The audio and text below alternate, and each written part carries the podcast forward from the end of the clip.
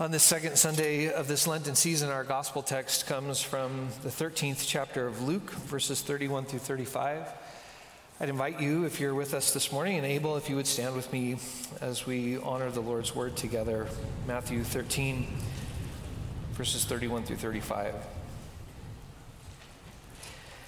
At that time, some Pharisees approached Jesus and said, Go, get away from here, because Herod wants to kill you. Jesus said to them, Go tell that fox, look, I'm throwing out demons and healing people today and tomorrow, and on the third day I will complete my work. However, it's necessary for me to travel today, tomorrow, and the next day because it's impossible for a prophet to be killed outside of Jerusalem. Jerusalem, Jerusalem, you who kill the prophets and stone those who were sent to you. How often I have wanted to gather your people, just as a hen gathers her chicks under her wings, but you didn't want that. Look, your house is abandoned I tell you, you won't see me until the time comes when you say, Blessings on the one who comes in the Lord's name. The word of God for the people of God. Thanks be to God. You may be seated. If you are a sports fan like me, um, this is one of the best weeks of the year. Amen. I mean, I feel good today, but I can feel some sickness coming on that's going to hit, I think, Thursday, probably into Friday. I may have to take a sick day on Thursday uh, to watch the March Madness, to watch the NCAAs. And those of you who are Boise State fans, congratulations on the conference championship and uh, on being invited to the big dance. Um, I think part of the reason those of us who love this week, and by the way, I know that one of the first rules of preaching is the preacher should never be the hero in their own story. However, however, I am the reigning Nampa College Church office bracket champion. I, uh, I have to give up the trophy for just a couple of weeks until winning it again. But uh, But I think the, the thing that most of us love uh, about the next few weeks and, and the NCAA basketball tournament is just how often those kind of Cinderella teams come from out of nowhere and knock off a big program. And there's just something really beautiful and powerful about that. And my guess is that sometime during these next two or three weeks of the tournament, I'll decide to watch for the hundredth time probably my favorite sports movie of all time, the movie Hoosiers. I know I reference it about once a year. Um, but I love this story, a little bit based in truth, but mostly based in fiction. Uh, the story about a, a, kind of rejected college coach, a guy named Norman Dale, who gets invited by his friend, who's the principal at a tiny little school in Hickory, Indiana, to come and to take over this sort of ragtag, ragtag team and to try to coach them.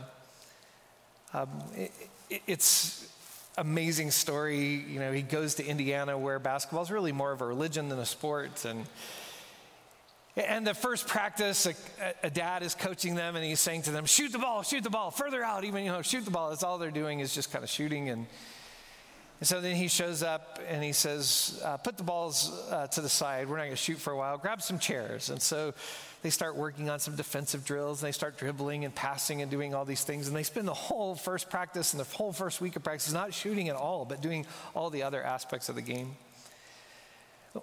Probably my favorite scene in the film, although it's really uncomfortable to watch, is the first game of the season when the Hickory team goes and plays in their opening game. And the, before the game starts, Coach Dale says to them, So here's what we've been working on, and here's what I want you to do. Here's the rules for the game tonight. You have to pass the ball at least four times before somebody takes a shot. Did you get that? You have to pass the ball at least four times. How many times? Four times, right? And so then they go out on the court, and it doesn't work very well for them. It's they are not used to passing the ball four times, and so the ball keeps getting stolen, and the other team makes a fast break, and and you can see their uncomfortableness with it. Pretty soon, the fans, even the parents, start to turn on them a little bit and they're yelling at the coach, What are you doing, coach? Get them to shoot the ball, right? And he keeps saying to them, No, come on, pass the ball four times. And you can just see, you can feel the tension in these poor players as they're losing the game. And the coach is telling them, Pass the ball four times. And their parents are yelling at them to shoot the ball. And so finally, this one player, you can just see the tension in him. He's dribbling down the court and he has an open shot and he just takes it and he makes it. And the fans all cheer and the parents go, Yeah, that's right, that's right. You know, and you see the disappointment on the coach's face. And sure enough, the next time down the court, he does it again. He dribbles, he shoots, and he makes it again. And everybody cheers, and the coach takes him out of the game. Makes him sit all the way down at the end of the bench. One of my favorite moments is they're losing the game, but finally one of the players fouls out and they're down to four players. And so the kid who's been at the bench this whole time thinks, well, finally I'll get back into the game. And coach goes, Where are you going? This is my team, right? Yeah. There's a sense in which this season that we are participating in, and perhaps at some level, hopefully it's every week, but certainly during the Lenten season in particular, we come and we are gathered together to be reminded of the kind of life our ultimate coach is inviting us into. A way that is cruciformed, as we talked about last week a kind of life that is shaped by the cross again and again, by the self giving love, the sacrificial grace and mercy that we see demonstrated through the cross of Jesus Christ. And we come not just to celebrate that or to think about how great it is that Jesus did that, but we come to think about the call upon each of our lives that Jesus gives us that if we want to be his disciples, that we take up the cross and follow him. And so we, we gather together to celebrate and to think about and to live into this odd way of life that Christ invites us and calls us into. But much like that poor kid dribbling down the court, this morning I want us to reflect, a bit on how odd that feels. And how at times it even feels like we are not winning, we are losing, coach. And how at times it even feels like the fans are going, What are you doing? This is not the way, right? And even at times when we decide this way is too hard and we go back to our old habits, and even, oh, that feels good, and we made the basket, and we feel like, oh, now the tide's turning finally. What Coach Dale in Hoosiers recognizes is it is not so important that we win this opening game as much as it is that those players learn a kind of game that will move them into the immeasurably more than all they could ever ask or imagine. I don't want to ruin the movie for you, but they win the state championship.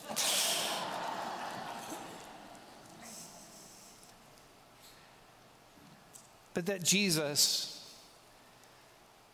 takes on this ragtag team of disciples who are shaped in so many ways like the world around them and over and over again, he is trying to teach them the ways of the kingdom, teach them the ways of the cross. And he takes us, this ragtag group of 21st century disciples, and he is trying to teach us again and again the way of the kingdom, the way of the cross. And it feels so odd and foreign and challenging and difficult. But we are a people who are gathered here today to confess that it is the way of eternal life.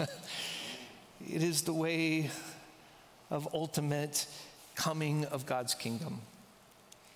So, this morning, if you have the gospel text, I want to think a little bit about that, and then we're going to go to the epistle text that Brent read for us earlier out of Philippians.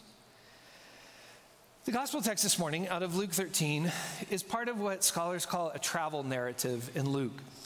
Back towards the end of chapter 9 of Luke, Luke narrates that Jesus set his face towards Jerusalem, and then for several chapters, then he is traveling on his way to ultimately to Jerusalem to the crucifixion and resurrection. But along the way, various things happen. And so in the text this morning, the Pharisees come to him and say, You need to get out of here, for Herod's trying to hunt you down and kill you. Now, by the way, um, scholars are quite divided on whether the Pharisees are acting out of pure motive here or impure motive. Some scholars think the Pharisees just want Jesus out of here, and so they make up a story to get him to get out of here. Some scholars think Luke, in particular, of all the gospel writers, kind of treats the Pharisees with the most dignity and the most graciousness. And so perhaps the Pharisees are deeply concerned and have heard a rumor that Herod, and by the way, this is, there's a bunch of Herods in the scripture. This is Herod Antipas. In the birth story, we see Herod the Great, but this is his son, Herod Antipas, who had John the Baptist beheaded, who is the tetrarch of Galilee who is mm, Jewish, um, but mostly interested in keeping power and keeping peace and perhaps worried about revolts.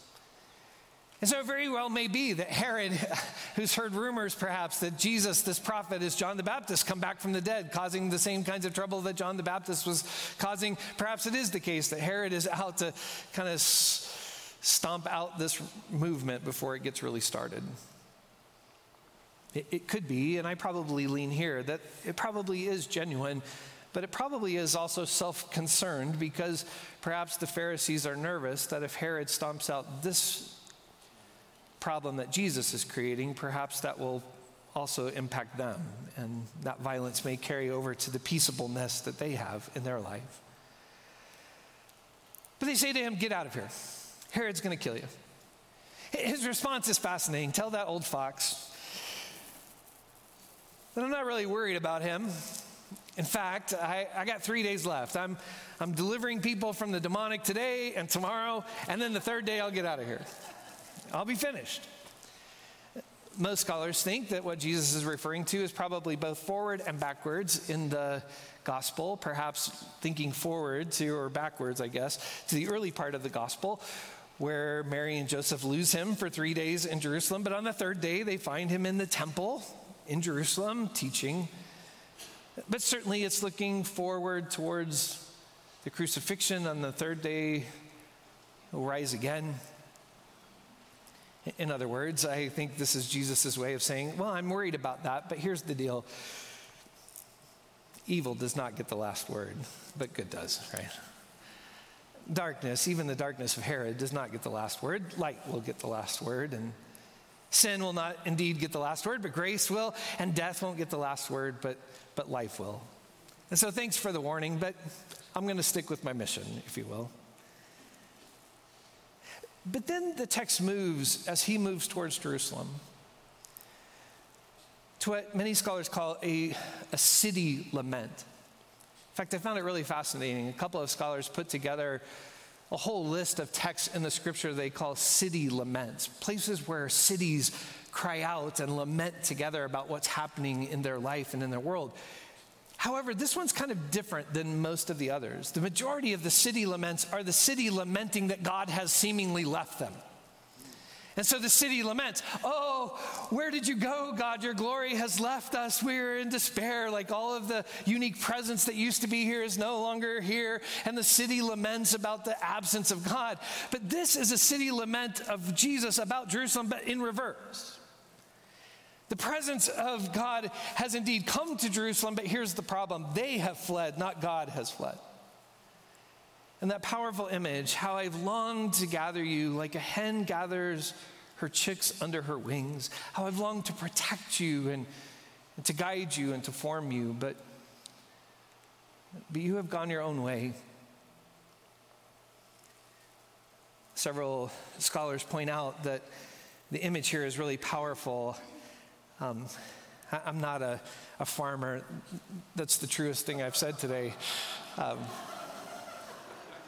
Actually, I couldn't help but think about this text this week, uh, a few weeks ago when, when Deb's dad passed away, and we went to, to Missouri to visit her family in Buffalo, this little town of Buffalo, Missouri. Um, her Aunt Donna, her dad's sister, um, she and her husband have a little farm, and they actually have um, they have chickens, and it's been fun as a family every once in a while when we go visit, especially when the kids were little, to watch them try to go into, watch these city kids try to go into the chicken house to get eggs. Um, I won't say which child, but it's our oldest who's really afraid of chickens. Uh, although he's monitoring the the feed today online, he may have just shut things down there. I don't know, but anyway. But when we were there, I was just asking Donna, I said, Hey, Donna, do you guys like get coyotes and foxes? She goes, Oh, yeah. She goes, every once in a while, I got to go out here on the back patio.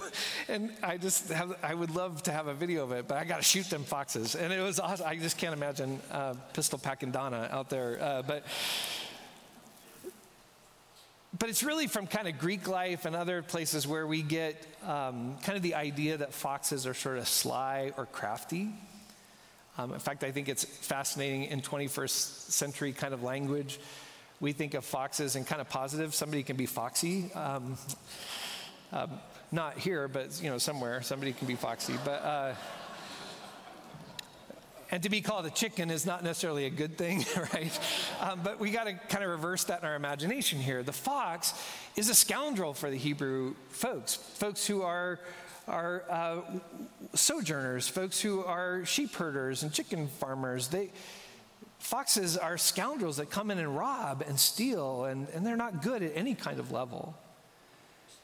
But it's beautiful, this picture of the chicken that gathers her hens. In fact, we have accounts of like fires that will sweep through a barn, and the mother hen will gather the chicks underneath her and be burnt and die in the fire. And when folks come back through, underneath the body, the chicks will still be alive and protected by the hen. And that's really the, the picture that Jesus has how I've longed to, to gather you, to teach you a different kind of way, and to shape and to form you in this way. And, and I know I say this often, but it's very important that when we read this text, we recognize that this text is written just a few years and read just a few years after the actual destruction of Jerusalem in AD 70 by Titus and the Emperor Vespasian. So that when Jesus says, I, I longed to care for you and to heal you, but you went a different way and there's devastation and this house is no more. The first readers are saying, absolutely. That the people chose a way that led to their destruction. Jesus was trying to teach them another way, but they went this other direction and it didn't give them life. It actually fed into the very destruction that ultimately happened to the city. And so we see, if you will, this way of the fox and this way of the hen, and the people have chosen, if you will, the way of the fox instead. And I know I say this also frequently, but it's very important for us to recognize the problem in the text is not that the people weren't religious. When Jesus got to Jerusalem, there was all kinds of religion going on. The problem was, even in their religious practices, those religious practices reflected more the way of the fox than the self giving way of the cross or the self giving way of the hen trying to gather and heal. Are, are, you with me? And so the very ways of the people led to this kind of destruction. And Jesus laments, laments that those who follow him and those he encounters in the Pharisees and in Jerusalem are more religious reflections of Herod than they are transformed reflections of him. If we can go to the epistle text for just a moment, in Philippians chapter 3. Philippians is a beautiful letter. In fact, one of maybe the most beautiful pieces of poetry in all of the scripture happens in Philippians chapter 2. It's a hymn or poem that Paul gives us. The Greek word is the, the word kenosis. It's a word that means emptying. So we oftentimes call it the kenosis passage, where Paul will say this Let the same mind be in you that was also in Christ Jesus, who, though he had power, equality with God as something to be grasped. Instead, he kenosis, he emptied himself and took on the form of a slave. And being found in human likeness, he humbled himself even to the point of death, even death on a cross. And it's because he embodied that way of the cross, that way of the hen, if you will, that self giving love. It's because of that he was found in the very reflection of God in the very nature and character of God. And therefore, God highly exalted him and gave him the name that's above every name, that the name of Jesus, every knee on heaven and earth and under the earth should bow, and every tongue confess that Jesus Christ is Lord, to the glory of that character that we see in God the Father. And Paul says that's the kind of mind, right, that Jesus was trying to give us that mind, that kenotic, self emptying mind. And then Paul can kind of hint that he already has it. And now, if you'll go to the text for this morning, in Philippians 3, I believe it's verse 17, Paul says something that I could never get away with.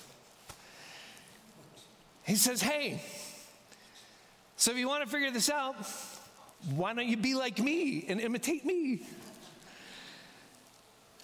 The reason I could never get away with that is because if I said on some Sunday morning, here's what we need to do this week, you all need to become like me, my wife would go, right? Like that's just not. But Paul can somehow say, imitate me. Now, by the way, that's not outlandish in the first century. For the way people learned things was not by YouTube videos or Googling it, or even taking classes. They learned through apprenticeship, through discipleship. And so, in the same way, Jesus embodied the way of the cross and kept drawing his disciples to take up their cross and learn this way, Paul can say, and now learn that way from me. As I write to you from prison, as I suffer for the sake of the gospel, as I try to embody by the power of the Spirit at work within me this kenotic life that Jesus gave to us. And then Paul can say, it kind of breaks my heart that there are so many people who still live as enemies of the cross. I think you should underline that line. Again, by the way, when Paul writes that, most New Testament scholars think he's not referring to those people out there, those enemies of the cross, those pagans all around us. But Paul is deeply concerned about the ways in which the Philippian church is being shaped by those who come in the name of Christ but teach a very different gospel. A gospel that's more about how our stomachs get filled, about how we receive all kinds of blessings.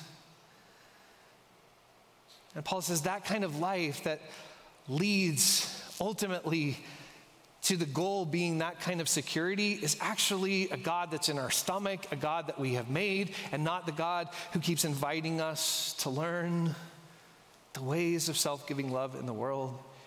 And he can even say, those religious folk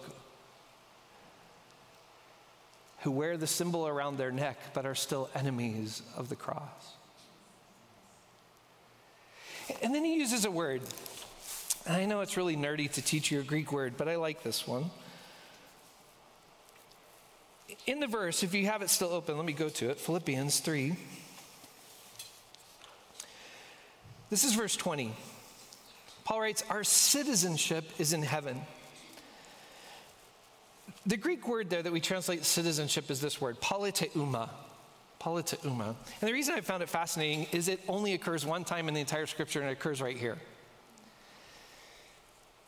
That Paul is saying, listen, our politeuma is, is from heaven.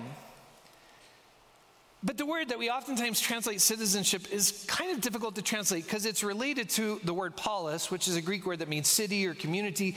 And so it's the same word from which we get words like politics. And so it has to do with not just that we have, we have a passport from heaven and we live as strangers in this world where we don't really belong which sometimes citizenship can imply. But the word actually seems to mean we're part of a different team, if you will, a part of a different community. We are part of a people who are being shaped in heavenly kinds of ways. And that's what makes us so odd in the world today because the formation that we have, the community that we are part of, the ways that we are living our lives together are so foreign to the way that the world lives their lives together. And our citizenship from, is from there. But the good news is, by the way, not that we will go there, but that our Savior will come from there to here. And this way that we have been learning will be revealed as the way in which the new creation will ultimately come and be shaped and formed. And so Paul says, listen, follow me, learn this life. Don't be enemies of the cross, but be shaped by this cruciformed way of living. As I've reflected on that this week, again, I, am reminded of how difficult this is. If I can give the Pharisees a break and even Jerusalem a break, Jerusalem in the first century and the Pharisees in the first century were really, really, and rightly worried about the threat of violence. In fact, that violence comes to fruition in AD 70. Worried that their very way of existence would constantly be under threat. Even in the first centuries, they were deeply worried about what I would call today kind of culture war issues. Terrified um, about the ways that the culture around them, to use Paul's language again, was squeezing them into its mold. Worried that they were losing their particularity, in particular, very worried they were losing their children. As I say so often, in the first century, folks worried that they would wake up one day and their children would no longer be the unique people of God living in Rome. They would just be Romans, they'd just be Babylonians. So, I mean, we got to fight that, right? We got to push against those forces. There are people terrified about the future of their institutions that mean so much to them, including the temple. Worried that all of these things that have shaped and formed their people for generations are going away, are living under threat. Is there any future for those things?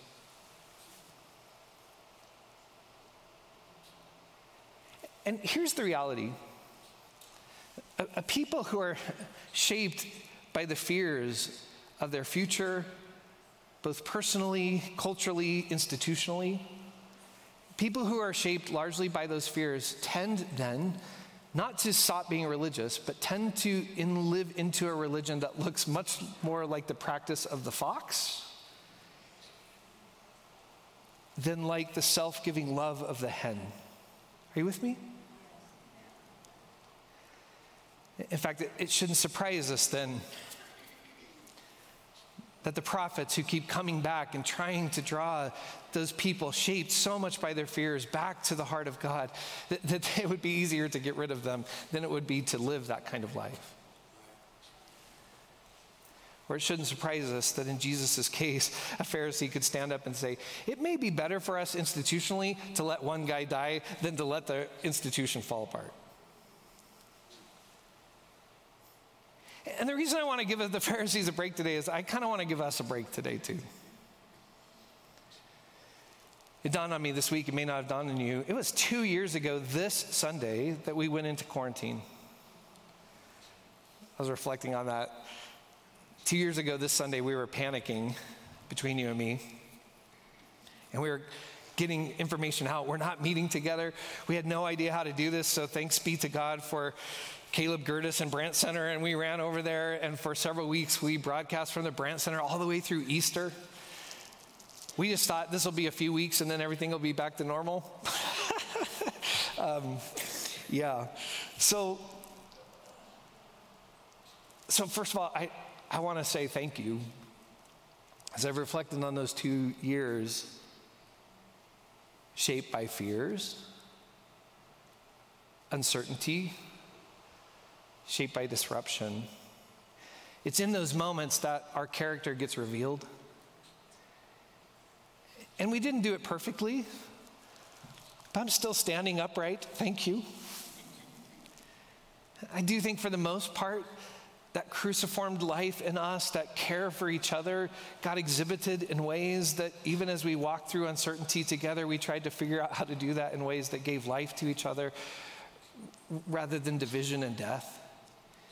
And I truly want to say thank you to this group because I have a lot of colleagues and friends in ministry for whom they couldn't stand up here and say, say that in front of their group. For there was a lot of foxiness, if you will, that got revealed in the last two years.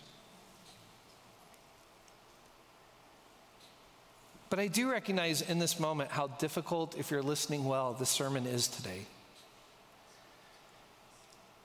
For we're rightly shaped this morning by unbelievable fears of violence and threat.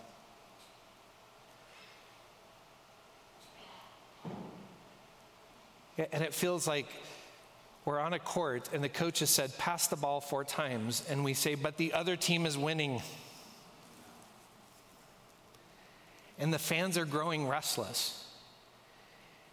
And between you and me, coach, I think you've lost your mind. I'm just going to shoot.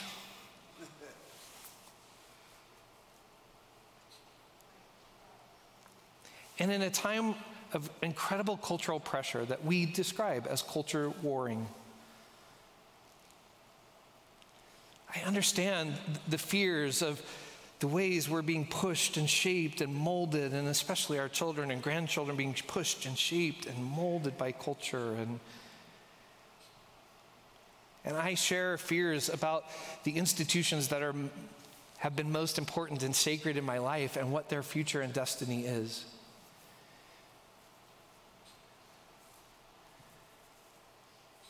But we gather as a people this morning, bringing all of those fears and concerns, ner- nervous that there's a number of foxes out to get us.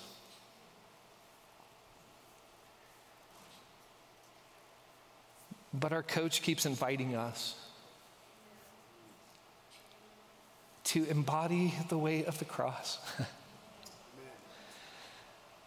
to allow him to gather us under his wings, to allow us to be shaped and formed by his heart, to be a people who, who even when we're not sure the coach has lost it, we trust that this way that we have been called to is the way of the kingdom. It is the way of the new creation. It is the way that ultimately means that death doesn't get the last word, and darkness and evil and sin don't get the last words this way that we've been called to indeed is the eternal way of truth.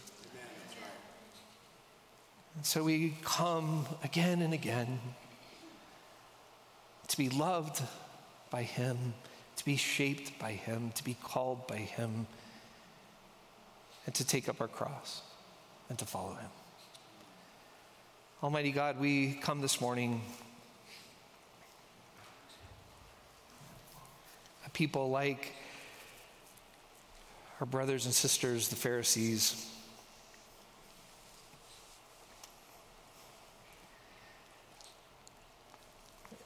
Shaped by all sorts of fears, um, and not made up ones. I mean, fears. Herod beheaded John the Baptist. What will he do to us? feeling often like this life that you have called us to is a life that is just setting us up to lose. It is not the life that comes naturally. It is not the life that we have learned in a thousand different ways.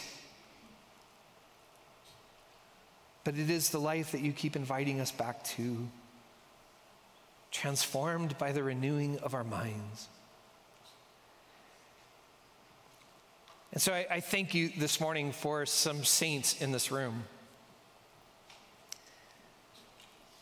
who, like Paul, have become models for us about how to, to live in difficult circumstances and still reflect the life of the cross. May we all become that. Teach us, form us, shape us, empower us. God, I really do thank you for the way you've sustained us over these last two years of disruption. It doesn't mean that there haven't been deep heartbreaks, there have been. Doesn't mean we haven't experienced significant loss, we have. It doesn't mean we always got along, we didn't.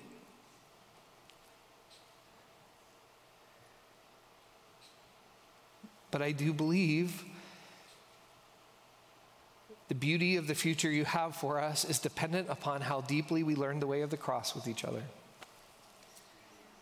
And so, thank you for the ways that you have shaped and are shaping us to be that in the world.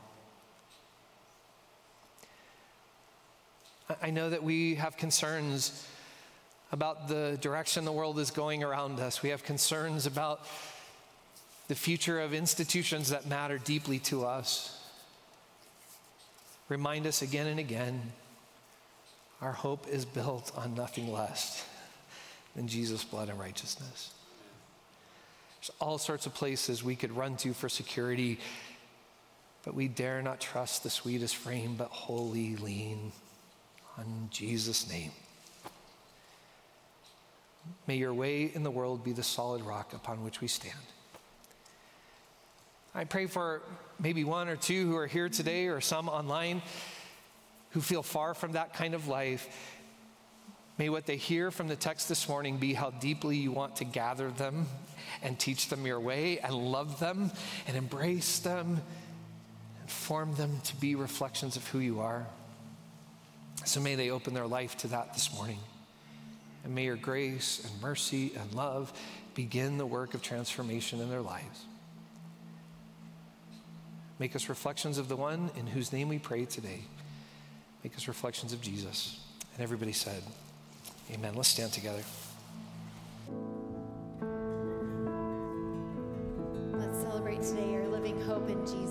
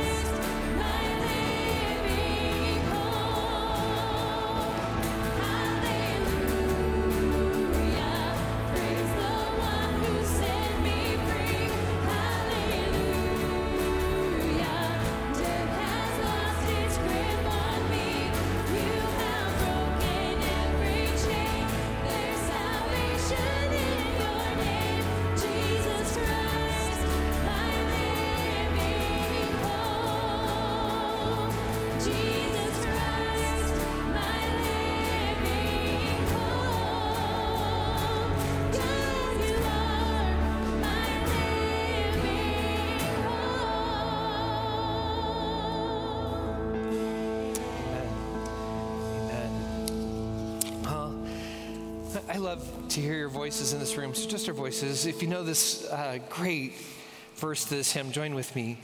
And when I think that God his Son not sparing sent him to die, I scarce can take it. That on the cross, that on the cross, my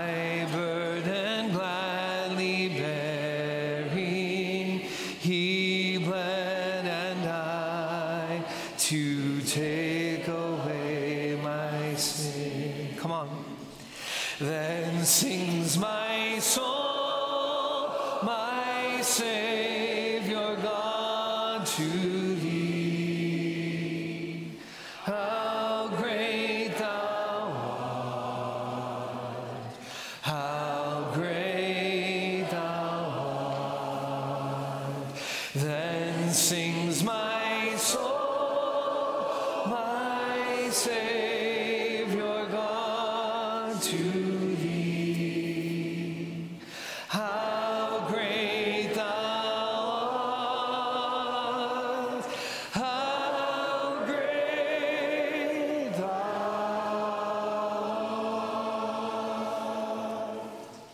People said, Amen. Well, just a reminder next week um, at 6 o'clock, would love uh, for you to gather with us. Um, there's so much good that God has done in our life together this last year.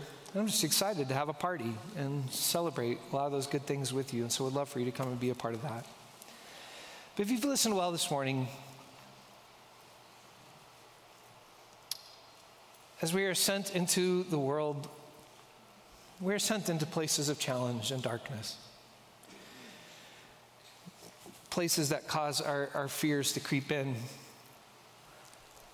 Um, places that this life that we're called to suddenly all of a sudden feels strange and not the way this should be done. And maybe we're losing.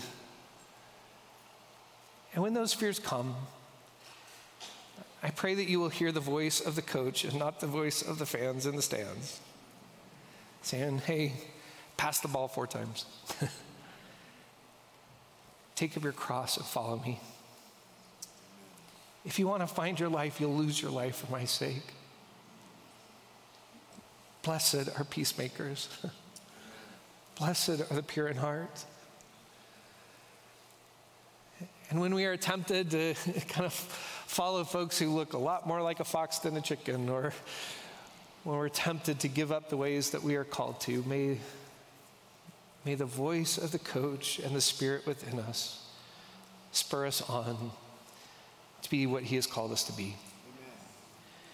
And when we do that, we just call that the sanctified life. So may the God of peace himself, may sanctify us through and through. May our whole spirit, our souls, and our bodies be kept sound and blameless until the coming of our Lord Jesus Christ. And he who called this ragtag group of players his church, he is faithful. And he will finish his work in us. And God's people said, Amen. Go in his peace.